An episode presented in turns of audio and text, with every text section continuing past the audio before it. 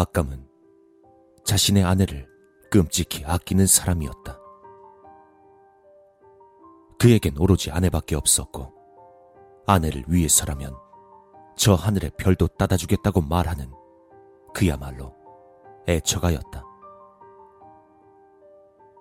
박감의 아내 역시 그런 남편 못지않게 남편을 사랑했다.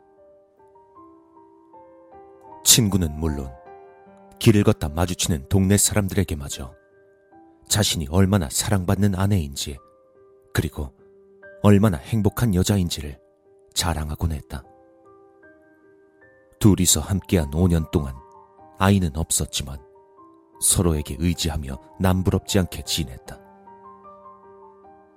하지만 영원할 것 같던 행복이 하루아침에 깨져버리고 말았다.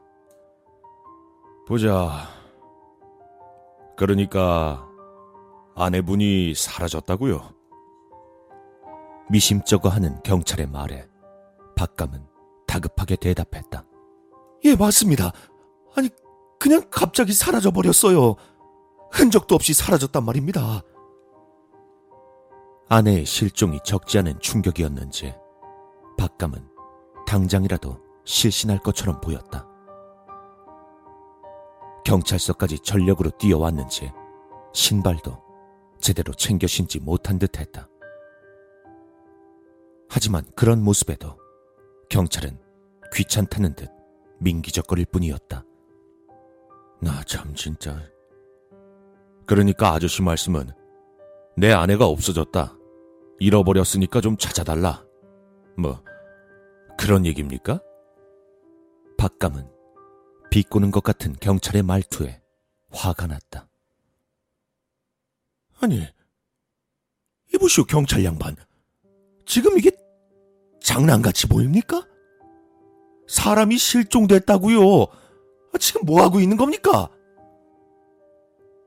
경찰은 격분하는 박감을 보고도 여전히 귀찮다는 듯 대답했다. 그냥 집에 가서 기다리세요. 보나마나 금세 돌아오겠지. 뭐 그게 아니면 야반도주라도 했던가.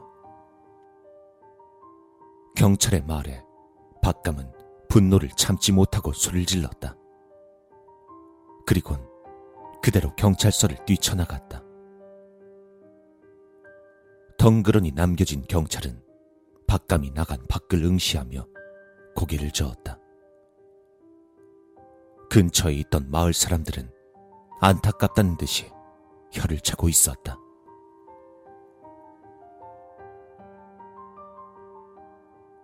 빈 술병이 여기저기 흩뿌려진 좁은 집에서 박감은 눈물을 흘렸다.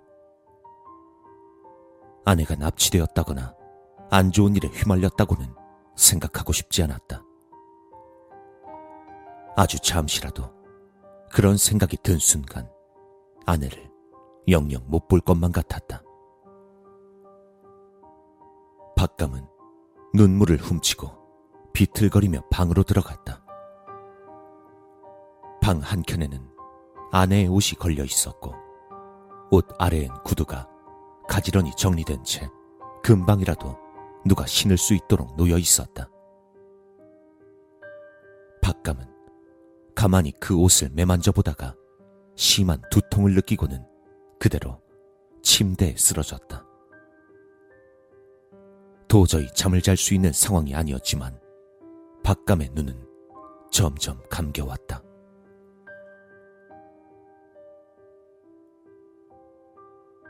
박감은 눈이 풀린 채 아내의 옷을 마주보고 있었다. 그리고 마치 무엇인가에 홀린 듯 그 옷을 꺼내 걸쳤다. 아내의 구두를 신고 아내의 화장대에 앉아 아내의 립스틱을 쥐었다. 거울 너머로 보이는 중년의 얼굴엔 영혼이 없는 것 같았다. 잠시 동안 거울을 들여다보던 박감은 손에 들고 있던 립스틱을 바르기 시작했다.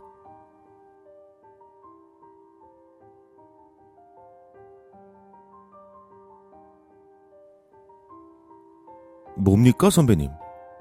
실종 사건 같은데 그냥 저렇게 보내도 되는 거예요? 신입의 말에 경찰은 코웃음을 흘리며 대답했다. 실종은 무슨. 저 사람 와이프 죽은 지 3년도 넘었어. 그게 충격이었는지, 아님 뭐 다른 이유가 있는지 치매가 왔나 봐. 거기다 뭐 어, 알코올 중독까지 생기는 바람에 완전 정신을 놔버렸어. 하루가 멀다 하고 저렇게 쳐들어와서 집사람이 없어졌다고 하는 거야. 뭐 사정이 있으니까 나도 잘해주려고 했었는데 이 받아주기 시작하면 아예 업무를 못 볼 정도로 달라붙어서 놔주질 않는다니까. 그리고 또 가끔씩은 여자 옷에 여자 구두를 신고 와서는 우리 남편이 없어졌다고 난리를 치는 거야. 무슨 정신분열인지 뭔지. 사정은 딱한데 어디 정신병원이라도 보내야 되는 거 아닌가 싶다.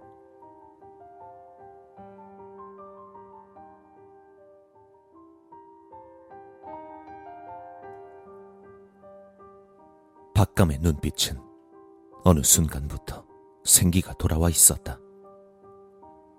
자리에서 일어난 박감은 부엌으로 들어가 아무렇지 않게 요리를 시작했다. 곧 돌아올 남편을 위해 식사를 준비하는 것 같았다. 아니, 정확히는 그렇게 믿고 있는 것 같았다. 그렇게 박감은 식탁에 2인분의 식사를 준비해 놓은 채 남편을 기다렸다. 오늘따라 남편의 퇴근이 늦는다고 생각하면서